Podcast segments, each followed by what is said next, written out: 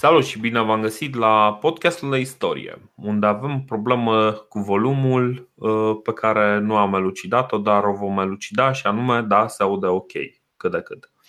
Uh, așa, săptămâna trecută uh, rămăse, vorbisem despre consulatul lui Cezar și Săptămâna asta mi-am amintit, uite, că tot, tot suntem așa de vorbă, mi-am amintit de ce, de ce facem noi, de ce trecem și stăm ceva mai mult să cugetăm la această Republică Romană. Pentru că îmi dau seama că câteodată mai revine întrebarea asta, bă, nu, nu, daci, chestii, șmecherii.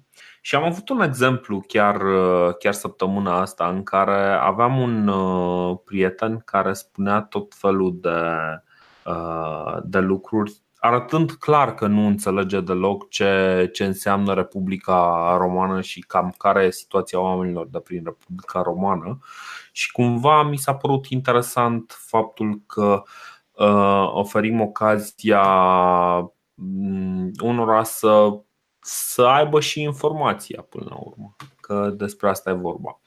Um, nici eu nu știam care e situația în Republica Romană până când m-am apucat să citesc care e situația în Republica exact, Romană. Exact.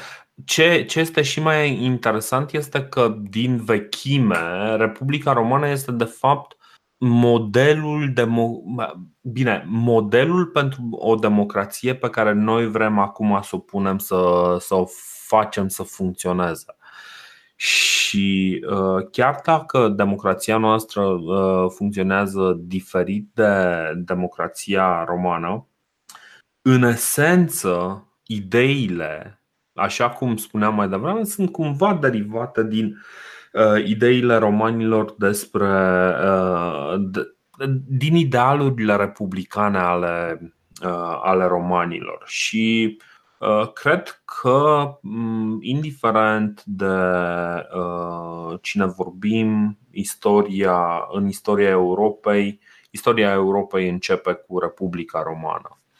Și oricum am întoarce, oricum am, uh, am învârtit-o, esența a ceea ce suntem din punct de vedere legal, social, este influențată de acest popor care ajunge până la urmă să-și pună uh, talpa peste țărișara noastră. Emoție. Bun. Um, și acum că am făcut această paranteză, care are, ar trebui să aibă o audiență de un om, dar uh, nu contează. Da, are, are, pentru că eu te-am ascultat. Exact, excelent, mulțumesc. Confirmare.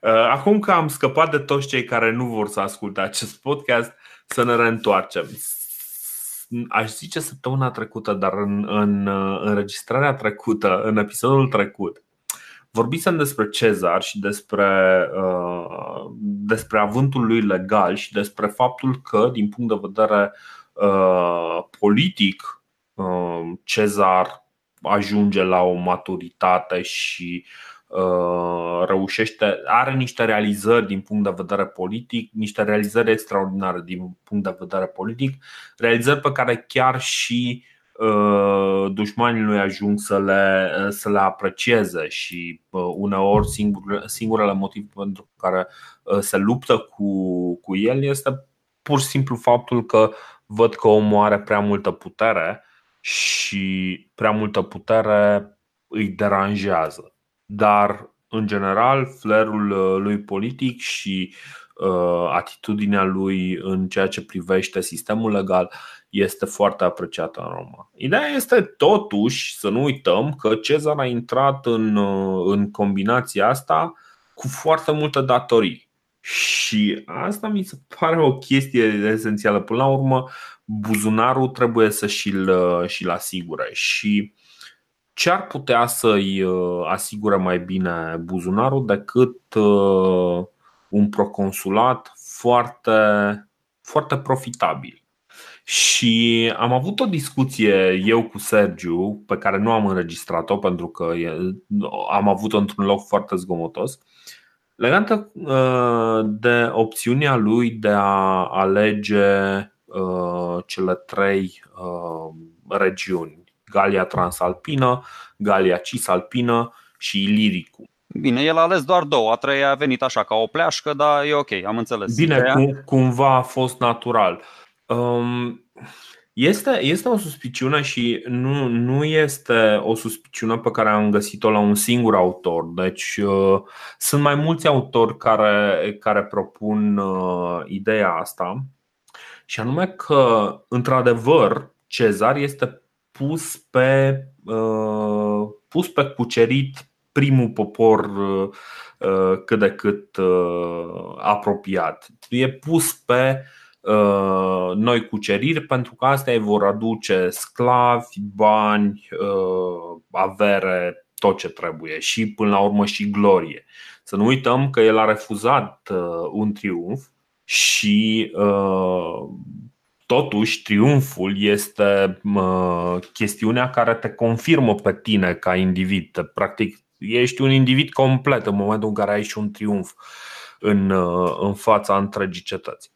Așa că uh, Cezar își, și cum să spun, dacă este destul de clar de ce, uh, de ce și-a ales Galia, pentru că, așa cum spuneai tu, Sergiu, din partea aia veniseră data trecută triburile, triburile germanice, nu?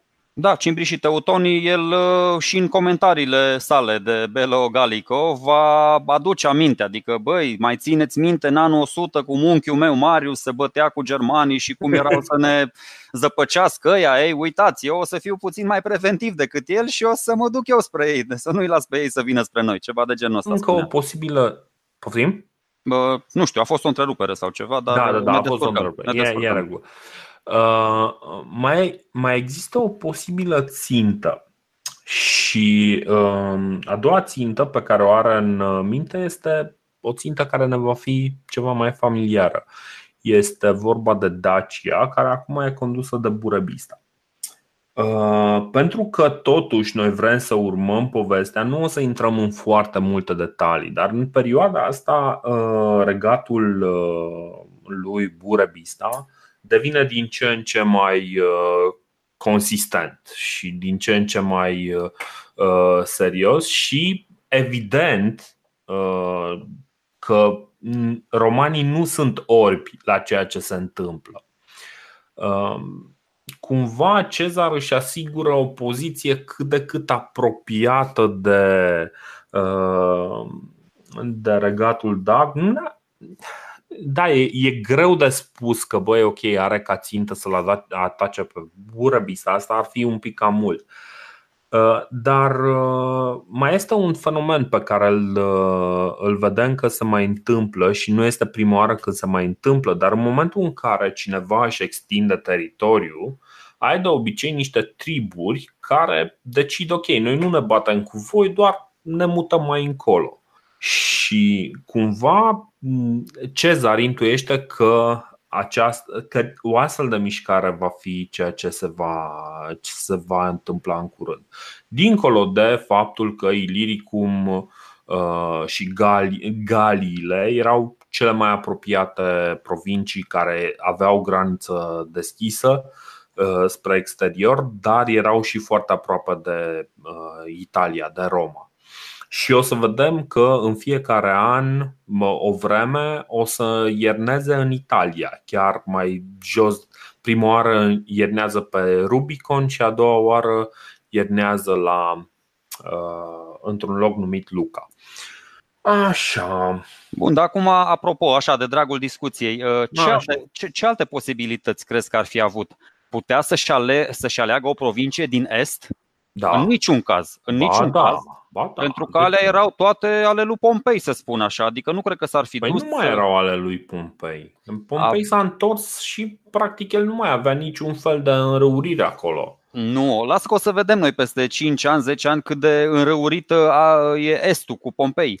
Din nou, să se ducă în Spania, în Spania ar părea un pic mai logic, pentru că s-a dus și a fost și un pic de propretor acolo, deși a stat doar șase luni după aia a venit să, să candideze cu dispensa aceea Senatului.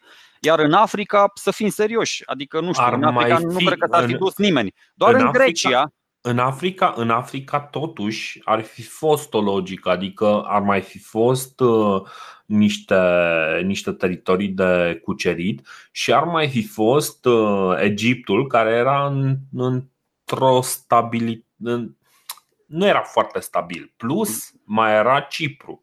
Cipru care era pe vremea aia foarte bogat și o să-l vedem adus în discuție un pic mai încolo. Zim mie un personaj important în ultimii, nu știu, 100 de ani care, s-au dus, care s-a dus proconsul în Africa. Spun eu că nu e nimeni. Păi da, dar știi cum e, în momentul în care ești meseriaș, ești meseriaș. Nu, nu prea ai foarte mulți proconsuli uh, super, uh, super meseriași nici în Galia. Știi? Bă, îl ai pe adică- Ahenobarbus, îl ai pe Ahenobarbus.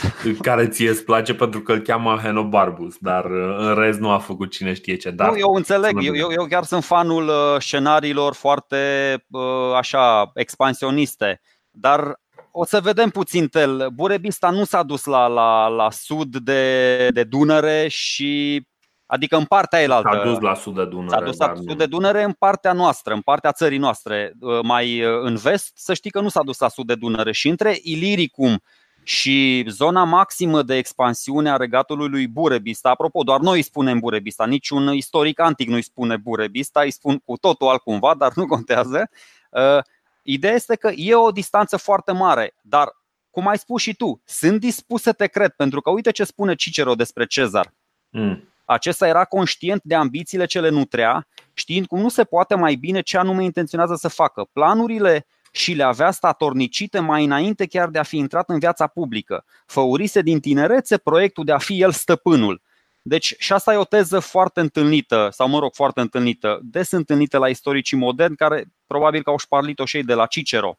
Uh, ei spun că Cezar este uh, politicianul și generalul și omul de stat care și-a calculat cel mai bine pașii, adică mai, mai bine ca orice uh, alt politician. El știa, adică tot ce a făcut, a făcut cu viziune, cu determinare, de foarte multe ori cu uh, mijloace din astea cinice, da? nu o să uh-huh. folosesc chiar clișeul ăsta cu scopul scuze mijloacele, dar știa, Cicero în toate scrisorile pe care le, trimise, le trimite lui Atticus îi spune, bă, e foarte tare tipul ăsta, chiar dacă am impresia că duce Republica în prăpastie, în genune, el are un, un plan al lui. Nu știu dacă o să fie bun sau rău, dar îi admir, îi admir determinarea și, și încrâncenarea pentru a-și urma. Viziunea, da, da, exact. Da. Și, da, asta spune Cicero. Exact. Deci ar putea să ai dreptate, într-adevăr, și să se fi gândit așa cu bătaie lungă și la gal, și la german, și la daci, și la part, și la toți, toți vecinii care erau nu foarte mulți în perioada da. aia, dar oricum.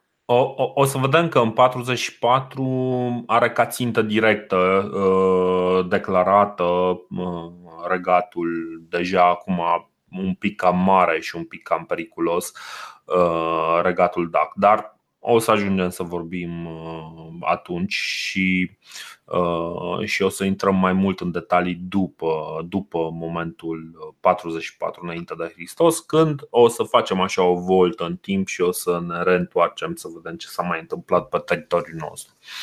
Ce mi, uh, ce mi se pare mie acum mai inter, sau mă rog, nu mai important, sau mi se pare interesant la, la Cezar apropo de uh, gripul ăsta, apropo de uh, deci el a plecat de la Roma, da? Dar a avut grijă ca la Roma să rămână oameni devotați lui, da? pentru a-și uh-huh. proteja interesele, pentru, în primul rând pentru a, fi, uh, pentru a fi informat corect și în timp real de ce jocuri de culise, că o să vedem ce se întâmplă la Roma în absența lui, lui Cezar, depășește uh, amplitudinea întâmplărilor de la Roma în timpul absenței lui Pompei. Adică el avea niște oameni acolo, nu o să-i mai numesc uh, cos de topor, care trebuiau să încline balanța, dacă se poate, în favoarea uh, taberei din care făcea parte și Cezar, adică cea a popularilor. Dar ține minte că i-a lăsat pe cei doi uh, adică își alesese deja consulii care erau buni prieteni, își alesese și un tribun foarte bun prieten pe Claudius și mm-hmm. cumva ă, toate cărțile erau făcute în așa fel încât să nu se întoarcă el ca un străin după 5 ani sau o să vedem cât mai stă da, acolo. Ă, deci cumva își, își pregătise și, și genul ăsta de, ă, de interacțiune, se, se ținea la curent cu, cu, cu politica romană. Exact. Deocamdată noi o să lăsăm pe Cezar să uh, stea prin Galia, ne facem că nu știm ce se întâmplă cu el. Și o să ne uităm la ce face uh, omul pe care l-a lăsat uh, mai mult sau mai puțin pe post de, nu știu, de telecomandă să facă, să ducă la capăt ideile pe care le avea. Și uh, acest om este Claudius, acum Claudius, pentru că el era unul din, uh, din familia Claudii și este cel de care am zis, uh, nu știu dacă în podcastul trecut, că a cerut o dispensă pentru a trece de la patricien la plebei acest Publius Claudius uh, Pulcher reușește să facă chestia asta cu, cu sprijinul lui Cezar, uh, dar uh, trecerea lui de la patrician, de la, post, de la mă rog, poziția de patrician la cea de plebeu este puternic contestată. El este, de exemplu, adoptat de un plebeu care este mai tânăr decât el și uh, care nici măcar nu avea vârsta necesară pentru a fi cap de familie.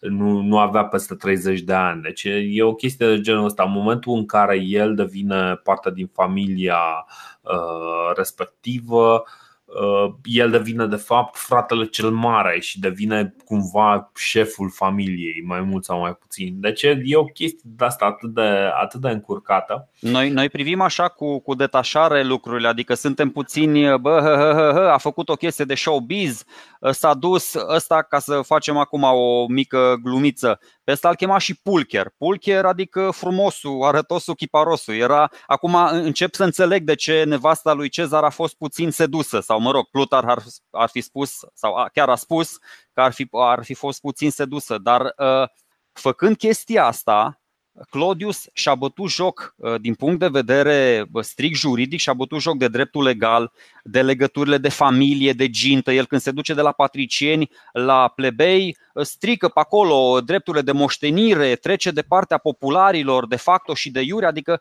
nu face niște chestii bine văzute de către ceilalți. E privit, o să fie privit tot timpul de către conservatori, de către optimați, cu foarte mult cum să o numesc eu așa, precauție să spun așa, da. chiar, chiar cu ură și el încearcă să scurcircuiteze, nu o să se ducă, băi, edil, pretor, consul, încearcă să scurcircuiteze pentru că mai avea ceva ani până că să fie eligibil la celelalte magistraturi și atunci vrea să fie un piculeț și tribun al plebei. O să vedem o funcție la foarte care, puternică. da, foarte, foarte puternică, uh, unde îl întâlnim și pe Cato, deci în anul 62, mhm. adică nu e doar întâmplător, se mai întâmpla chestia asta când uh, Senatul își trimitea un, un cal troian între cei 10 tribuni ai plebei ca să controleze puțin el. Să nu uităm că acești tribuni ai plebei aveau acel drept de veto foarte, foarte mm-hmm. puternic și de multe ori se, se abuza de el. Dar... Uh, și bine, aveau uh, cumva tradițional aveau uh,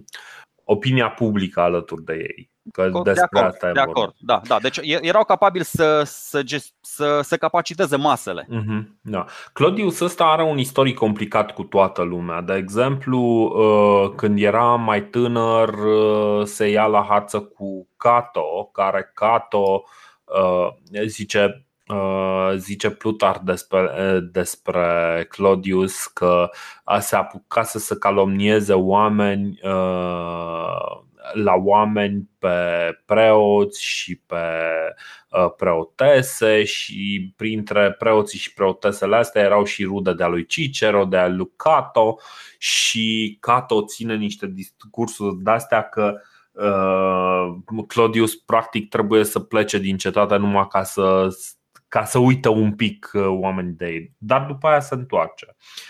Și are acele aventuri extraordinare în care ajunge chiar să uh, flirteze cu, uh, cu soția lui Cezar. Însă aici e complicat. Cicero, de exemplu, era prieten cu acest Claudius și Claudius chiar i-a fost de mare ajutor în momentul în care a fost conspirația catilinară. Adică nu era doar un pierd de vară, nu era doar uh, un nimeni de nicăieri. Omul chiar uh, era foarte interesat de aripa asta politică și o să vedem că până la urmă ceea ce face el cere o anumită abilitate și prin ceea ce face nu știm cât, este, cât sunt ideile lui, lui Cezar și cât sunt ideile lui, dar arată totuși că are un pic de viziune. Băi, foarte bună, foarte bună mențiunea asta ta, într-adevăr. În anul 63 era prieten, joacă chiar rol de bodyguard al lui Cicero, că atunci da. Cicero, săracul scăpase, a venit cu armura pe sub tog, mă rog, a fost, știm, de conspirația da. catilinară a fost chestia aia.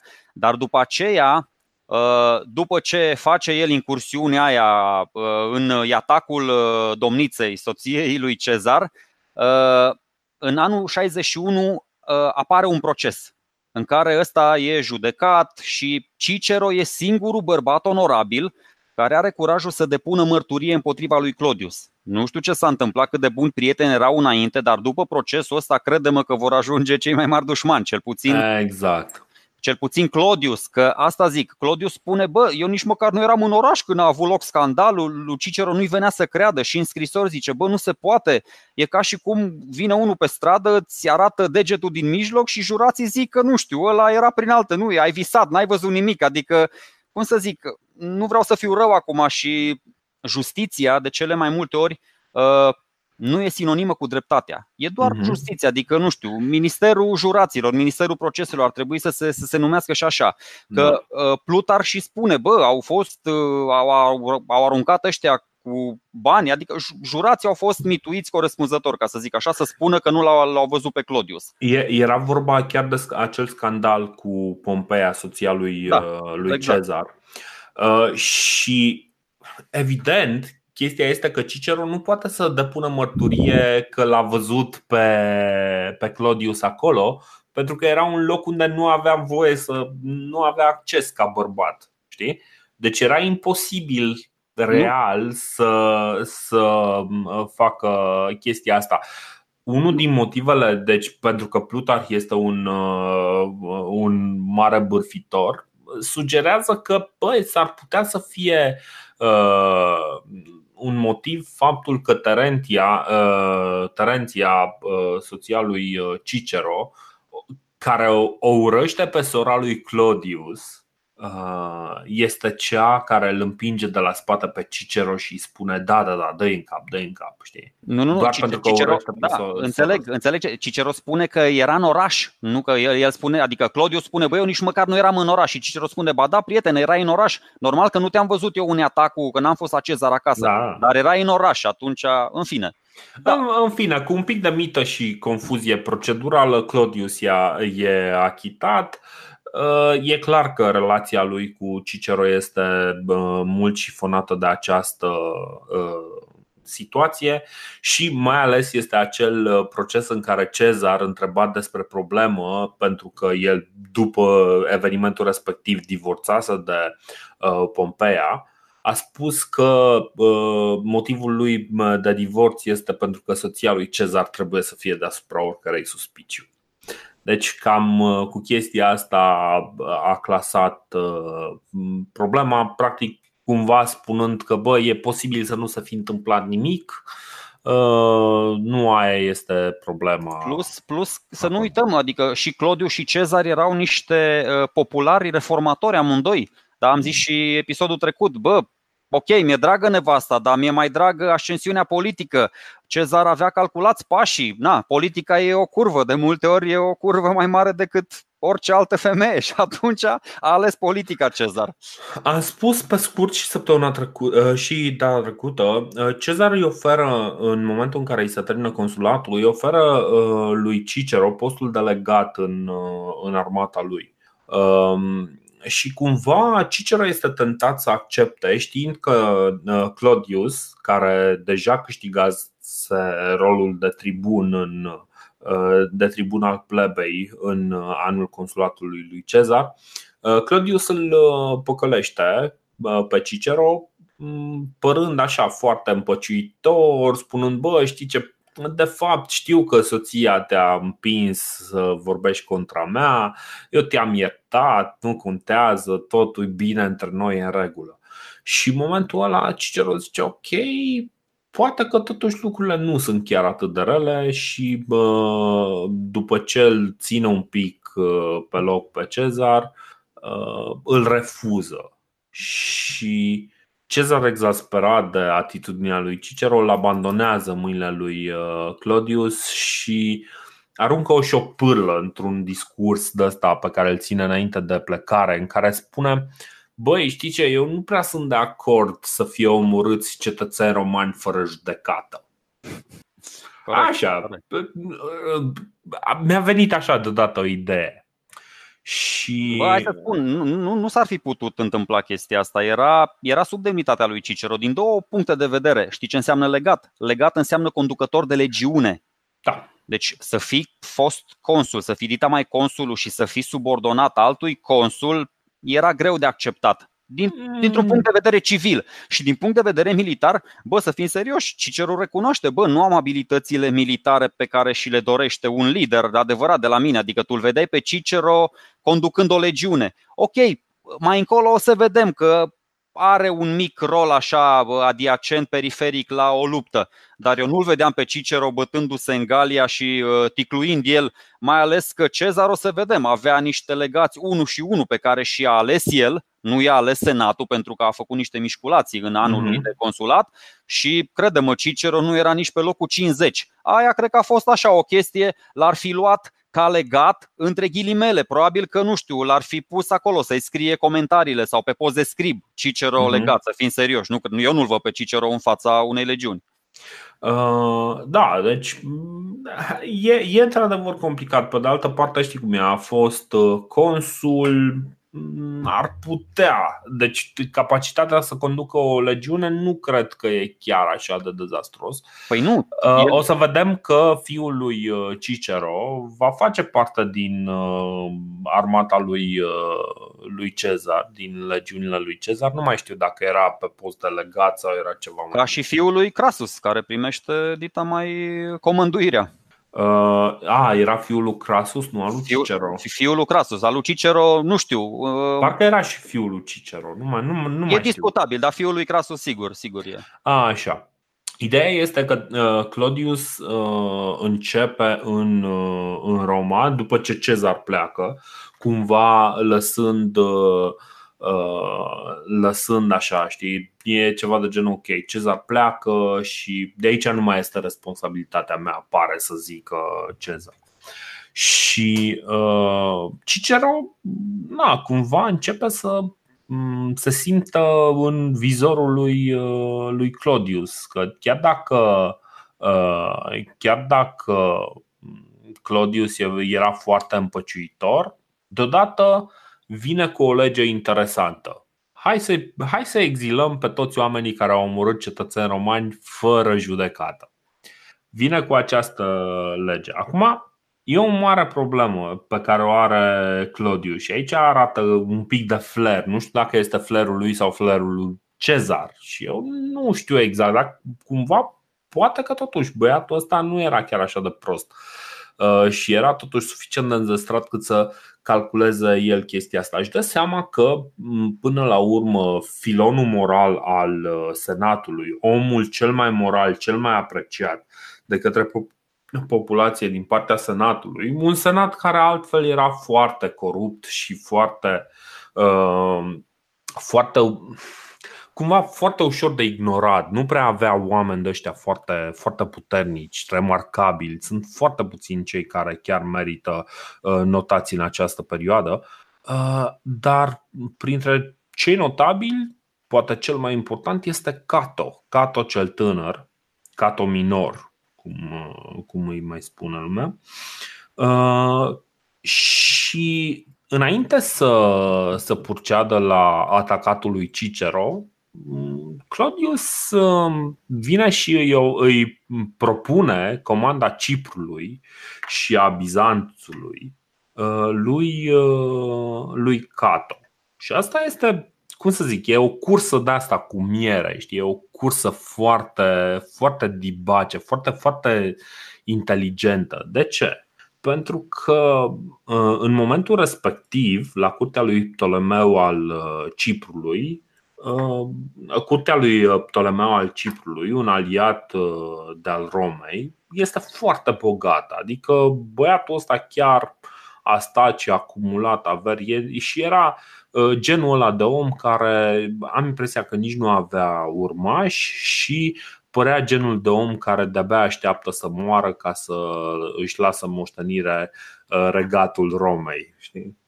Regatul Ciprului era oarecum subordonat Egiptului Ptolemeic deocamdată, că de aia și pe ăsta îl chema tot Ptolemeu.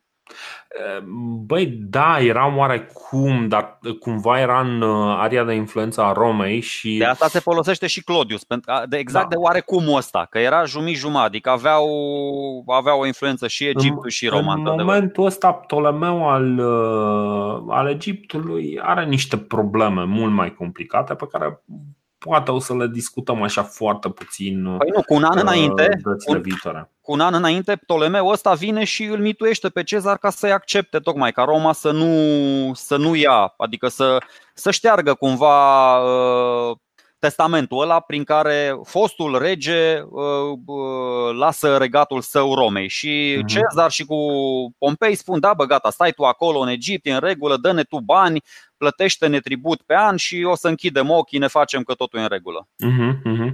Uh, deci în momentul în care Claudius îi propune această comandă, ce îi propune de fapt este. Uh, deci, toți guvernatorii ăștia care mergeau în provincii foarte bogate aveau mari probleme în momentul în care se întorceau, pentru că întotdeauna existau acuzații de mită, de furt din avutul public, pentru că în provinciile foarte bogate tenta, foarte greu să ții tentația deoparte. Și asta este, cum să spun, adică uh, e destul de clar ca tot cam înțelege, băi, ok, tu vrei să mă trimiți de aici, nu știu exact care sunt planurile tale, tu vrei să mă trimiți de aici uh, cumva cu forța într-un loc pe care nu mi-l doresc uh, și începe și protestează uh, contra, contra acestei ambasade pe care o primește. Mm, cred că inițial doar a protestat. Păi după da, aceea... că după aia Claudius se enervează și spune că dacă nu vrea să meargă acolo ca răsplată, va merge ca pedeapsă și impune să plece printr-un edict. Deci, practic, dă un fel de lege, Cato se va duce să rezolve problemele din Bizanț și din Cipru. Uh, din, cumva contra din voinței lui. Din Bizanț? Da, da, Bizantium. Așa, a, ok. okay vezi că Bizan, da, Bizantium. Bun, bine, am înțeles, bun, ai folosit. Da, da, da, da, da. Uh, în Bizantium nu mai știu exact care era criza, e, nu este neapărat foarte importantă. Uh, ce se întâmplă este că, în mod sigur, uh, Cato este trimis ca pedeapsă, pentru că în momentul în care uh, pleacă cu ace- prin acel edict, care este aproape un edict de exilare, nu primește nici nave, nici soldați, nici asistenți, primește doar doi funcționari. Unul este hoț și unul client de al lui Claudius. Știi? Deci. Da, eu înțeleg ce zici tu și tind, tind să-ți dau dreptate, dar m-am uitat un pic pe cronologie, pe câți anișori avea ăsta, pe magistraturile lui. Că, na, tu l-ai dat exemplu acum câteva ședințe și l-am studiat un pic mai atent pe Cato. Cato, uh, în anul ăsta 58, era, uh, fusese doar chestor. Când l-a trimis Claudius în uh, Cipru și deci în Cilicia, ca unit cumva, era o provincie mai mare, l-a trimis pe post de propretor, L-a trimis pentru un an, un an jumate, uh-huh. cam un an jumate stă acolo. Cam un an jumate. Stă, Cato, da. Cato ar fi putut refuza pentru că nu întrunea criteriile legale, el era doar chestor. Da, da. cumva s-a simțit, deci nu, dacă nu erai cel puțin pretor, nu puteai să te duci, da? Să nu uităm că uh, cei care se duceau și guvernau, erau guvernatori în provincie, trebuiau să fie ori uh, pretori, ori consul, ca să fie după aceea pro-pretor sau pro-consul. Dar eu cred că uh, Cato s-a, s-a simțit puțin și onorat de importanța funcției și de aia a plecat. Nu știu, poate și obligat de Claudius. Cum, nu, nu, deci uh, Plutarh zice clar că mm, uh, trimiterea lui în uh, Cipru este o pedeapsă, o reală pedeapsă, pentru că Bă, să ți-am zis, pleacă fără, fără nave, fără soldați, fără asistenți, fără, fără nimic, fără niciun eu, fel eu l-am reevaluat, eu l-am reevaluat pe Plutarh. Plutarh e habar n-are ce vorbește, Petre Ispirescu. E foarte bun ca E Petre Ispirescu, da, băi, de la el avem informațiile astea, știi? Bă, le avem și de la Cicero acum, le mai avem și de la Cezar, oameni care trăiesc chiar atunci. Drept. E drept, e drept, e drept. în orice caz, ideea e că uh, totuși uh, s-ar putea să fi fost, adică cumva Catoș cam dă seama că, uh, că lucrurile, că ceea ce va urma nu este foarte, uh, foarte oblu și uh, inițial refuză, după care na, e obligat, cum ziceam, să, să accepte. Și da, Odată rezolvată problema cu Cato, Claudius are mână liberă să, să acționeze și uh, vine practic cu această lege prin care sunt exilați toți cei care au uh, omorât cetățeni romani fără, uh, fără judecată. Și aici cumva Cicero încearcă să să-și păstreze cumva statutul. Adică el înțelege că legea asta este făcută uh, este făcută pentru el. E o, e o lege cu dedicație, este o lege care se vedea de pe uh, lună, se vedea de pe lună că îl viza în mod explicit pe Cicero. Da, și uh, Cicero are o mare problemă că în momentul ăsta, chiar dacă Cicero este apreciat și iubit de mase și nu știu ce, în același timp, masele au o viziune foarte îngustă. Claudius, ă, devenit tribun, devine foarte popular pentru că introduce câteva legi pozitive pentru plebe, Uh, pentru că își face relațiile uh, potrivite, votează, de exemplu, Macedonia pentru Piso, care este socrul lui uh, Cezar, să primească, și Siria pentru Gabinius, Piso și Gabinius fiind ăștia consuli, consuli din, anul respectiv, din, da. din anul respectiv. Deci, cumva, Claudius, mai mult sau mai puțin, își cam strânge o, o pătură serioasă de uh, Uh, de aliați și ce face el este să mobilizeze la vot, deci este genul ăla care iese și zice da, votează pentru că contează. Numai la referendumul ăla nu vota pentru că atunci contează să nu votezi. Uh, da, mă, scuze, scuze, era... am, am confundat cu politica românească. Uh, Eu te cred și Claudius într-adevăr era genul de om fără cap, cu inimă mare, cu nu știu ce, da, să, să fie bine, să nu fie rău. Uh, Claudius mobilizează pătura asta mai săracă a societății să fie mai implicată în activitatea politică pentru că își dă seama că pătura asta săracă nu este foarte implicată, nu, nu se bagă să voteze, nu, nu își dorește să influențeze alegerile și el își dă seama că bă, acolo e o uh, uh, pâine de, de mâncat și reușește practic să activeze o mare parte din plebea săracă. Da, Ai, da. Aici e marea șmecherie cu Claudiu. Eu știu, da, nu, nu neg asta. Însă, apropo de acuzația asta, da, deci punctual, bun, ce? Îl acuză că i-a ucis pe ăia, conspiratorii catilinari, nu știu ce, i-a prins și i-a mătrășit. Argumentul lui Cicero e unul foarte solid din punct de vedere juridic, pentru că tipul cu asta se ocupă. El spune foarte clar, bă, Senatul mi-a acordat un senatus consultum ultimum. Era da. legea da. marțială, da? Asta îl, absolv, îl absolvea pe orice consul de orice chestie, atâta vreme da. cât salva Republica. Deci nu avea nicio treabă. Cicero se aștepta ca toți ceilalți, inclusiv Pompei, să-l susțină. Doar că Uh, Claudius în tot acest timp a apucat să se bage cumva frica în oase cu tot felul. I-a, i-a mobilizat, i-a mobilizat pe cetățenii aia încât, uh, adică i-a mobilizat și, așa într-un mod mai violent, să zic așa. Exact, și își menține și o gardă personală din sclavi înarmați, ceea ce este fără precedent. Deci este genul de om care ajunge, intră în forum cu gardă personală din sclavi înarmați, intră în senat cu gardă personală din sclavi înarmați Adică... Să nu uităm că Roma era zonă demilitarizată, n-avea exact. voie cu arme. E, voie e, e, era zonă demilitarizată. Cicero încearcă cumva să se lupte cu acest uh, val, uh, uh, val populist. Uh, își pune straie de doliu și merge, vrea să se spășească în forum Uh, știi, ceva de genul să-și facă un mea culpa în forum. Dar Claudius îl caută în stradă, știi, și nu lasă să intre în forum, știi, îl, îl caută în stradă și încep ăștia să facă mișto în public de el, știi, ca să-și ca să-i strice orice șansă de a face gestul ăsta de a-și cere iertare și nu știu ce. Deci aproape cop- sună copilăresc, adică e ceva de genul băi, Bă, sună ce? Hazliu, eu nu mă pot abține, e, e pe cât de stupidă, pe cât de hazlie, nu știu, pe, și pe, da, pe cât de violentă e politica atunci. Da, dar îți dai seama că chestia asta pentru ei are, are o acoperită și are o, semn, o însemnătate aproape vitală pentru că uh, lucrurile ajung să se, se amplifice foarte serios. Faptul că uh, Claudius începe să facă mișto de ăsta, de el practic nu putea să intre să, în forum să-și ceară scuze, fi, fiind ridiculizat de uh, o gașcă de oameni uh, în timp ce merge, uh, ce merge înspre forum. Deci, uh, sunt niște lucruri care pentru ei sunt foarte, foarte importante, știi? Și lucrurile se amplifică, adică ajunge ca Cicero să nu mai aibă acces în, nici măcar în Senat, fiind blocat iarăși de Claudius și de oamenii lui înarmați.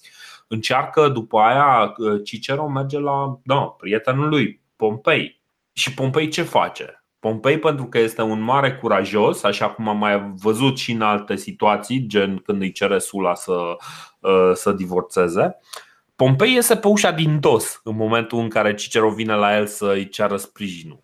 Știi? Și uh, Cicero observă așa cu oarecare amărăciune că da, bă, uite, alianța aia a triumviratului funcționează și în momentul ăsta lucrează contra mea și uh, simte că, într-adevăr, Pompei se simte dator față de Cezar, care în momentul ăsta este socru. Uh, așa că Cicero nu are de, de ales și încearcă să vorbească cu consulii. Piso îl sfătuiește să cedeze asalturilor lui Claudius și să accepte ce se va întâmpla. Uh, și ăsta este practic cel mai simplu sfat pe care îl primește. Nu știu, devine foarte complicat. Așa că Cicero zice, băi, știi ce, lucrurile astea devin din ce în ce mai complicate. Nu, prefer, prefer exilul. Bă, au, s-a întâlnit și cu niște băieți cu ochi albaștri de-a lui Claudius pe străzi, așa, care i-au explicat că viața e complexă și are multe aspecte și că dacă nu pleacă, na, s-ar putea să se întâmple ceva mai dubios cu el. Exact, exact, exact. Așa că Cicero decide să plece în, în acest exil voluntar și pornește spre, uh, spre Grecia și în lipsa lui, aproape instantaneu, Claudius începe și îl exilează printr-un edict uh, și edictul zice o chestie de asta așa foarte uh, oribilă că să-i se refuze apă și foc și adăpost vreme spațiu de 500 de mile departare de Italia Uh, chestia este că, bine, într-un fel, chestia pozitivă și aici, iarăși, trebuie să, să, să vedem că par niște lucruri, pare până la urmă o ceartă de asta de copii uh, de grădiniță, dar nu este. Uh, de exemplu, poate pentru prima dată, din câte am citit, majoritatea aleg să ignore edictul lui Claudius din respect pentru Cicero, ceea ce uh, cum să spun, adică în, într-o, într-o lume în care uh, nu sunt chiar așa de. Uh, adică nu sunt niște, niște întâmplări nemai întâmplate să ți se taie capul pentru că ai zis ceva nepotrivit. Oamenii aleg să ignore un edict, până la urmă un edict al Romei, știi, cu semnătura și numărul unu al Romei. Ultimul e tot un edict al Romei, e un edict da. al Senatului Roman, de aia spun, care, care era, păi nu, știu ce zici. Exact la asta. Asta e, asta e tristețea. Asta e, da, asta e tristețea Republicii Romane. Că ultima lege devenea cea mai puternică. Oamenii da. uitau ce legi s-au dat acum 3 ani, acum 4 ani, acum 5 ani. Când venea ăla la putere, ăla cu magistratura cea mai șmecheră, că era consul, că era tribun și dădea un edict, bă, ultimul edict le bătea pe toate celelalte. În momentul ăsta mi se pare mai puțin, uh, mai puțin amuzant faptul că, de exemplu, uh, ăsta, Cezar i-a pus pe senatori să jure că nu vor schimba legile alea, legile agrare prin care le dă pământ uh, soldaților lui Pompei. Uh, să jure și să. Știi, pentru că, practic, cam ăla este singurul mod în care poți să te asiguri că ai dat o lege și nu o să vină unul să ți-o schimbe pentru că nu-i convine lui, uh, uh, legea respectivă. Legile alea agrare care din momentul în care Cezar pleacă din Roma, exact acolo rămân. Exact acolo. Exact deci... acolo rămân, pentru că până la urmă ăla va fi un motiv pentru care se va întoarce.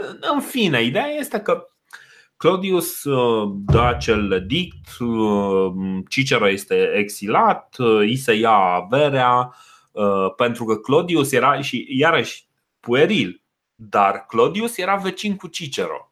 Și uh, primul cumpărător pentru casele lui, pentru zona, casa aia lui Cicero este casele lui Cicero, de fapt că erau mai multe. Uh, primul cumpărător este chiar Claudius, adică el practic doar vrea să-și facă o casă mai mare. Și uh, cu o parte din uh, proprietatea lui Cicero, uh, Claudius își construiește o casă mai mare și pe cealaltă parte a uh, zonei asta a pământului lui uh, Cicero ridică un templu al libertății și vinde restul de, uh, de proprietăți. Asta cu casa de la Roma, celelalte le vin de la alții, că uh, Cicero da, da, mai avea și niște, niște vile așa prin provincie. Problema e că mulți dintre patricieni, marea majoritate a patricienilor însă refuză pentru că își dau seama, bă, stai un pic. Chiar dacă suntem noi uh, niște oameni groaznici, nici chiar noi nu ne coborâm atât de jos încât în momentul în care unul lovește pe unul de-al nostru, să sărim și noi ca vulturii. Așa că patricienii în general cam refuză. Nu prea vor să cumpere uh, proprietățile lui Cicero și uh, în momentul în care uh, Claudius vede chestia asta, cumva se uită către Pompei, care Pompei în momentul ăsta este mm, cumva cel mai, cel, cel mai impunător om uh, în uh, Senatul uh, roman. Și uh, ăsta e momentul în care, de exemplu, uh, Plutarh vorbește despre cum uh, Pompei se simte vilificat fără măsură, adică se simte atacat fără măsură într-un fel în care nimeni n-ar fi îndrăznit pe câmpul de luptă sau în orice altă circunstanță, dar în forum cu, cu această cu această ură populară Pompei nu prea se înțelege și ăsta este momentul în care Pompei se uită către, către Claudius și bă, practic a avut prea mult, s-a săturat de, s-a săturat de chestia asta și alături de el e întreg senatul care refuză să mai ratifice orice măsură luată în lipsa lui Cicero. Practic, senatul începe un protest Uh, împotriva uh, exilării lui, uh, lui Cicero. Așa, și, și Claudius o să-și treacă toate propunerile prin adunarea plebeilor, că așa era atunci. Da. Așa A, era da. atunci. Dar nu uitați, deci nu uitați că exact din cauza asta a pornit și primul război civil, la dintre Sula și Marius. Sula primise confirmarea și aprobarea Senatului pentru războiul cu Mitridate, da? Uh-huh. După, care, după care a venit Marius și a obținut aceeași, uh, aceeași chestie, aceeași onoare din partea adunării plebeilor. Și Sula s-a supărat și a revenit înapoi și a bătut pe toți de le-a sunat apa în cap. Exact asta a făcut și Cezar în timpul consulatului lui și exact asta face și, și Claudius. Când nu Uh, obține voturile din partea Senatului, se duce cu propunerea legală în adunarea plebeilor și acolo este votată. Și pentru că există o mică chichiță în uh, legile romane, ok, dacă au vrut plebei, senatorii nu mai au ce să facă până la urmă. Se mai întâmplă un lucru foarte interesant în anul 58 uh, și anume Uh, că aici, într-adevăr, ok, uh, Claudius reușește să ratifice lucrurile prin uh, adunările plăbeilor, dar, între timp, au loc răscoale populare pentru că hrana devine insuficientă în Roma. Să nu uităm că Roma este un oraș care depinde foarte mult de importul de grâne, pentru că este un oraș care a crescut mult prea mult, foarte mulți nici măcar nu își plătesc, nu plătesc pentru grânele respective sau, mă rog, plătesc o sumă modică. Uh, foarte des prin relația client-patron, uh, ei de fapt sunt niște aserviți unor, uh, unor potențați care ei sunt cei care le dau banii respectiv pentru a-și asigura traiul, traiul zilnic. Hrana în Roma este o chestiune foarte importantă în momentul ăsta și în momentul în care nu mai curg grânele din, din Sardinia, din Sicilia, din nordul Africii, oamenii devin un pic cam, cam agitați, cam supărați. Lucrurile nu sunt, nu sunt deloc grozave. Păi, păi nu, da, ok, dar să nu uităm că fiecare consul și fiecare tribun venea cu eterna subvenționare a grânelor. Și Cato, în 62, din, din funcția de tribun al plebei, a susținut, bă, gata, atunci chiar s-a cicertat cu Cicero. Uh-huh. Cicero care s-a contrat și cu Cezar pe tema asta, când a venit vorba de legea agrară și din nou argumentul lui Cicero e cât se poate de de corect și de.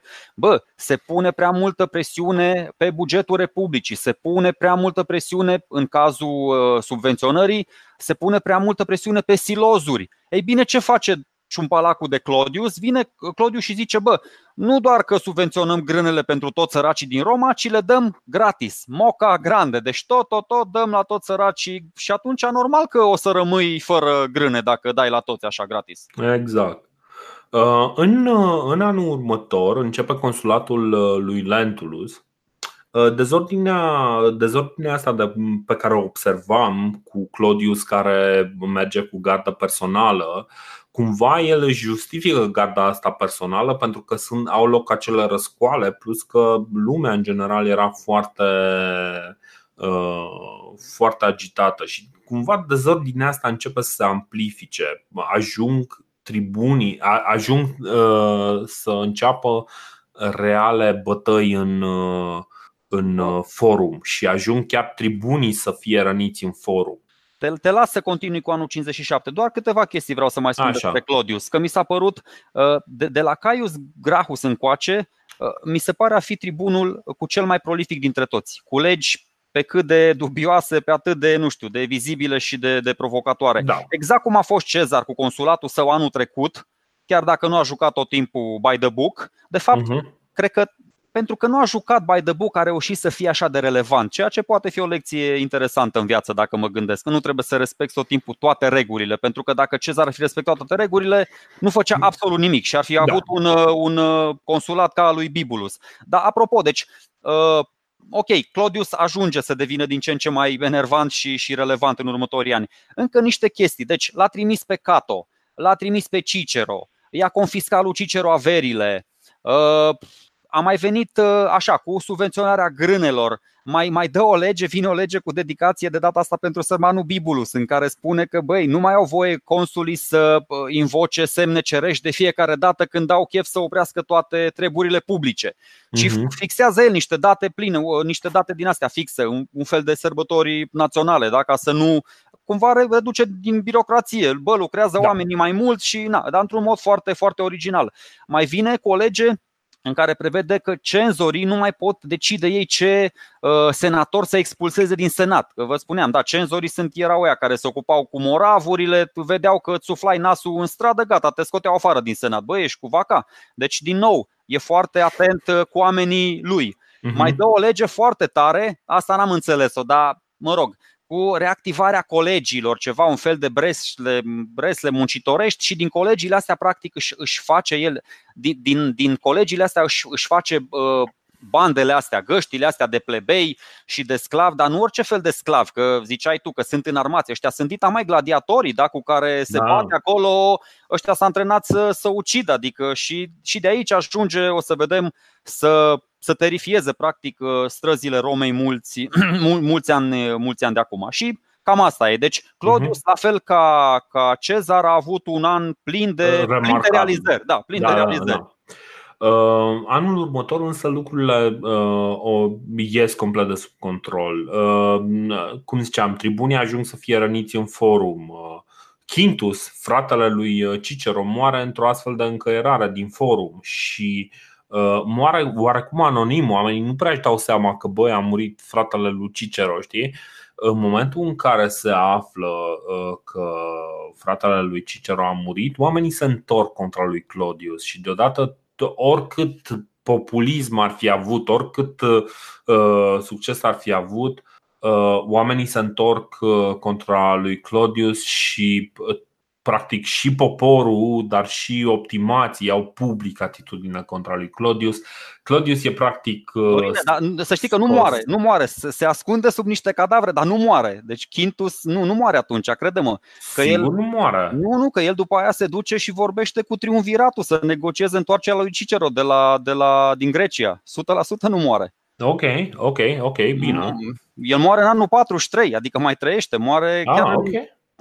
Ok, ok. Uh, nu, deci uh, rămăsăm cu impresia că moare. Bă, în fine. E, e, e ok, e parcă totuși mai puțin important, dar nu, nu contează. Ideea este că uh, Pompei a publicat atitudinea contra lui Claudius, își aduce uh, câțiva veterani, adică o, o, o mână de veterani uh, foarte serioși, îl dă afară din forum pe Claudius și cheamă pe oameni la vot pentru reîntoarcerea lui Cicero se votează reîntoarcerea lui Cicero se votează în unanimitate, genul ăla de unanimitate pe care nu prea poți să o obții uh, în mod normal, se votează să restituie casele lui Cicero, să se reconstruiască din banii publici. Deci, practic, în momentul respectiv, uh, în momentul în care are loc această busculadă mult, mult prea periculoasă, Uh, cumva chiar și oamenii văd, băi, ok, nu e în regulă ce s-a întâmplat, deci, haide să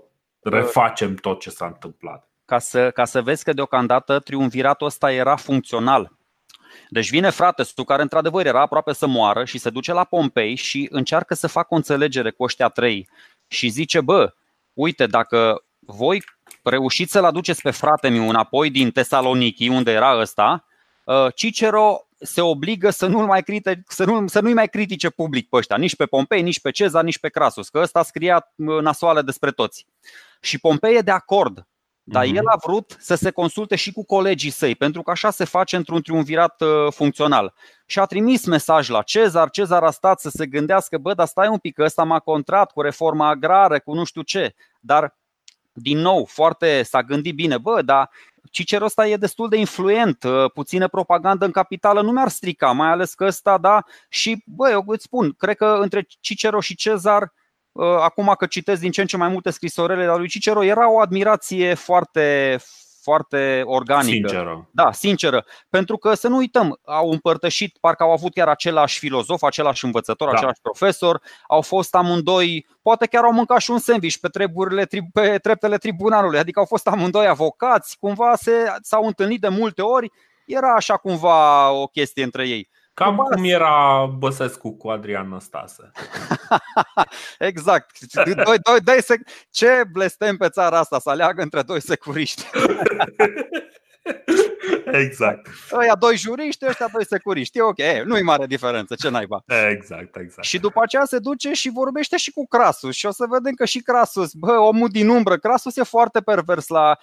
Noi tot vorbim de Claudius, de Claudius ăsta e omul din față, dar adică, mă rog, păpușarul e altul de fapt, sau mă rog, se, se presupune acolo, există o mică da, suspiciune. Se, se presupune. Ideea este că uh, chiar și Crasus, în momentul în care Cicero se întoarce în Roma și se întoarce în Roma, cum să zic, e primit din Brundisium uh, cu, cu urale, este uh, purtat pe umerii oamenilor, e nebunie. Deci Cicero e văzut ca Dumnezeu pe pământ.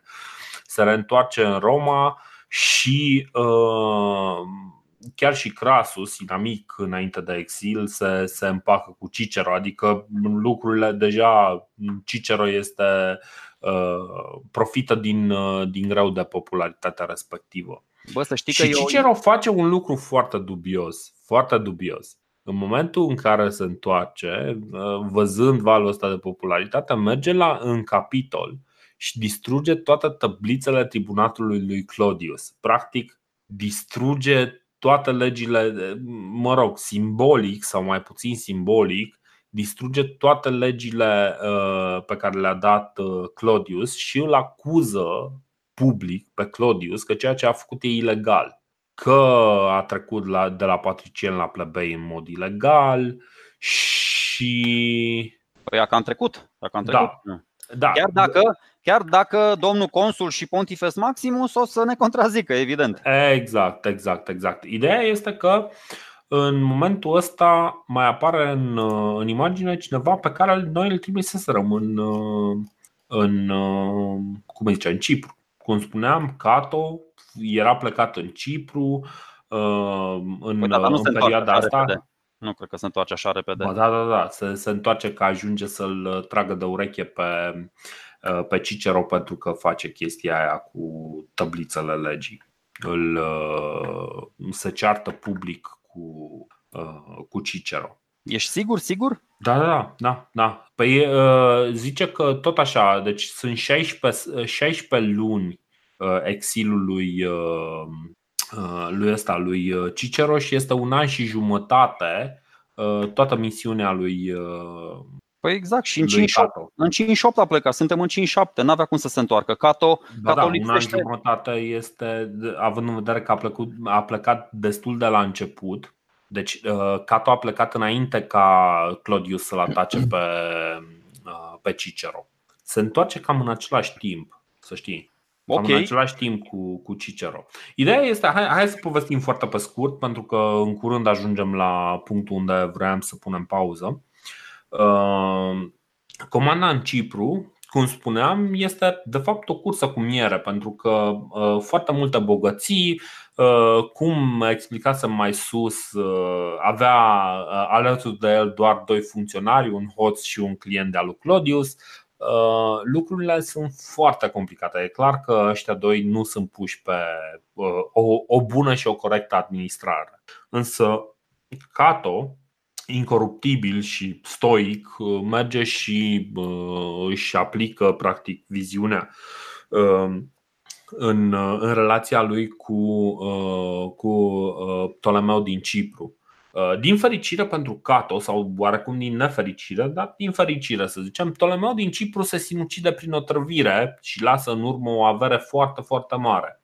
Uh, avere care evident uh, îi creează niște probleme lui, lui Cato. Și aici este o chestie foarte interesantă, că spune Zice, Cato rezolvă foarte rapid treburile din Bizantium pentru, pentru care fusese numit de fapt ambasador în zona respectivă. Rezolvă foarte rapid treburile din uh, Bizantium, care nu sunt chiar atât de interesante. Se întoarce în Cipru și preia numele Romei, insula, practic fără să mai vorbească cu Egiptul, fără să mai discută cu nimeni. Zice, ok, vă va muri șeful, de acum încolo sunteți provincie romană se întoarce acasă cu 7000 de talanți de argint, care este destul de mult, uh, dar întâmplător, pur întâmplător, pierde pe drum fix registrele care dovedesc că nu a furat nimic. Acum, cum să spunem, peste ani, peste o boltă, peste, peste secole, ne spune că Cato este un uh, individ incoruptibil care nu ar fi făcut așa ceva și, într-adevăr, aparent doar o mică parte din avere a fost, a fost prinsă într-un naufragiu, știi? a fost scufundată de cine știe vreun val de ăsta mai năstrușnic. Pentru că suntem în acea perioadă a istoriei în care un val poate să-ți dărâmă un apă. Păi dacă romanii nu erau mari, aveau niște vâsle acolo și cam atâta, n-aveau dita da. mai Ceea, ceea ce îl salvează pe Cato de, de la acuzație, pentru că oamenii deja începuseră să-l acuze uh, că a furat și a, uh, a furat din avutul public în uh, Cipru, ceea ce îl ajută pe Cato foarte mult este prestigiu. Și uh, cumva și prietenia lui cu Cicero, care Cicero tocmai se reîntorsese, era pe un val de popularitate și aici e complicat pentru că Cato vine, află ce a făcut Cicero și să și ceartă cu el uh, pe tema asta, însă Cicero continuă să-l, uh, să-l apere pe, uh, pe Cato și bunul renume al lui Cato. Um, o singură problemă rămâne nerezolvată și practic asta este ultima problemă interesantă Uh, și anume că în momentul ăsta uh, situația hranei uh, pentru Roma este nerezolvată. Și după întoarcerea lui, Cicero vine cu ideea asta că băi, Pompei poate ar trebui numit prefecte anone, prefectul proviziilor, adică, în Italia și în restul Republicii pentru următorii 5 ani. Practic, asta este o, un fel de delegație, un fel de responsabilitate pe care o dă, care îi dă, care îi dă autoritatea asupra întregii republici. Deci are o, o autoritate, iarăși, de tipul celei pe care a avut-o în momentul în care s-a bătut cu pirații. Da. Uh, doar că nu-i de armată. Da, doar că nu-i de armată.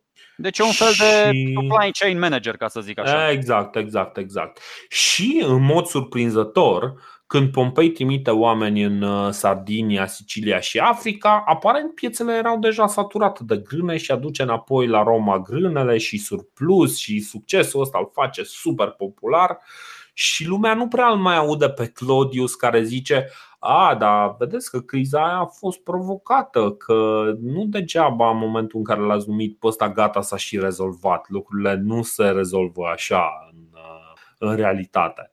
Dar nimeni nu mai stă să asculte, să aplece urechea la, uh, la astfel de gânduri, la astfel de idei și uh, încă o dată Pompei devine salvatorul Romei. Bă, Între timp, am, am observat ceva aici. Ok, hai, nu m-aș grăbi, ți nu m-aș grăbi pentru că mi se par personaje importante. Pompei, de exemplu, mă uitam la evoluția lui.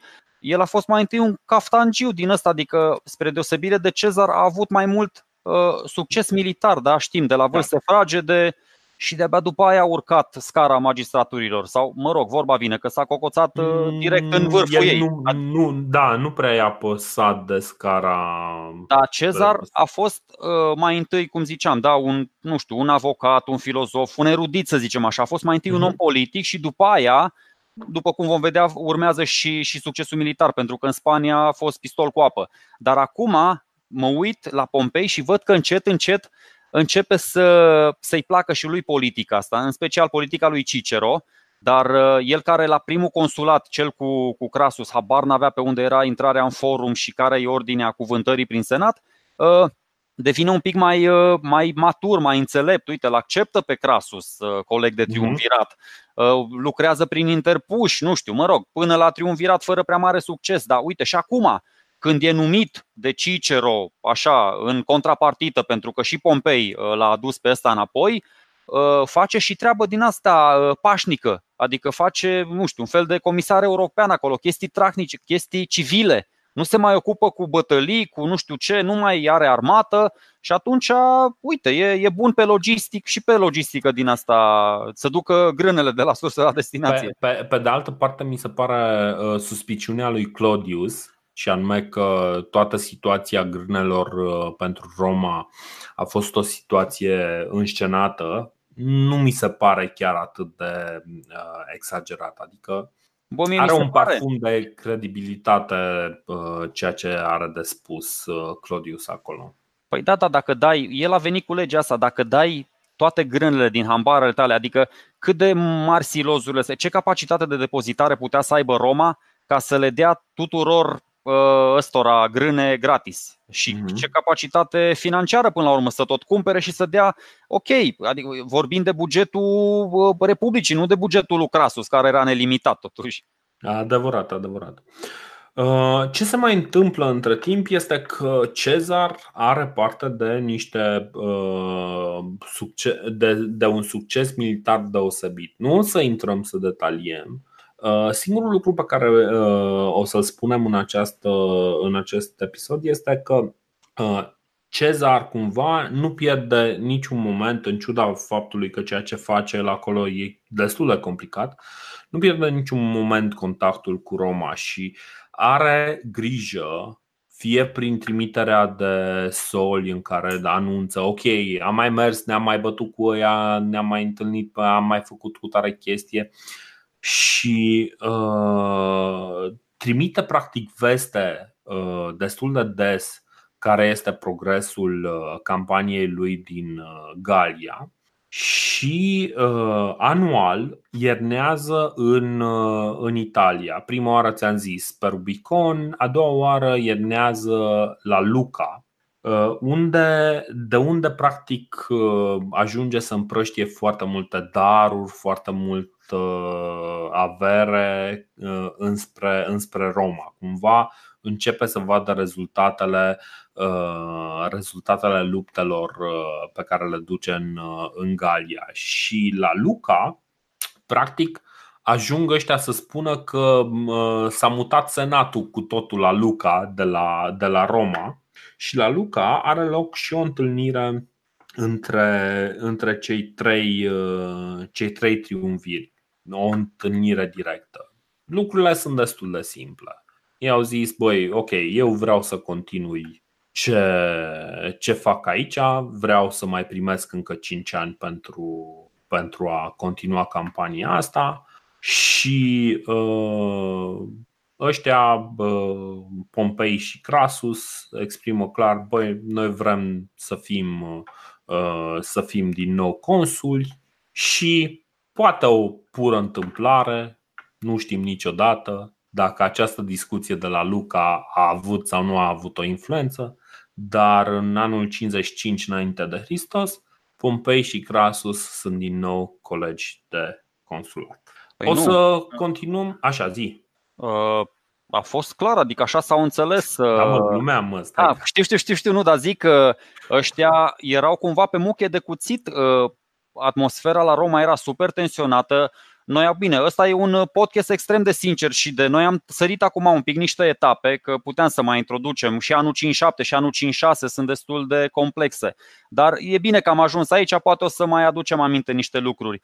Uh, Claudius devenise deja de necontrolat. Uh, da. Între Pompei și Crasus era o, o atmosferă din asta de neîncredere. Poate era și un pic de invidie din partea lui Pompei și lui Crasus pentru Cezar, care deja începuse să aibă unele succese împotriva triburilor din, din nordul provinciilor sale.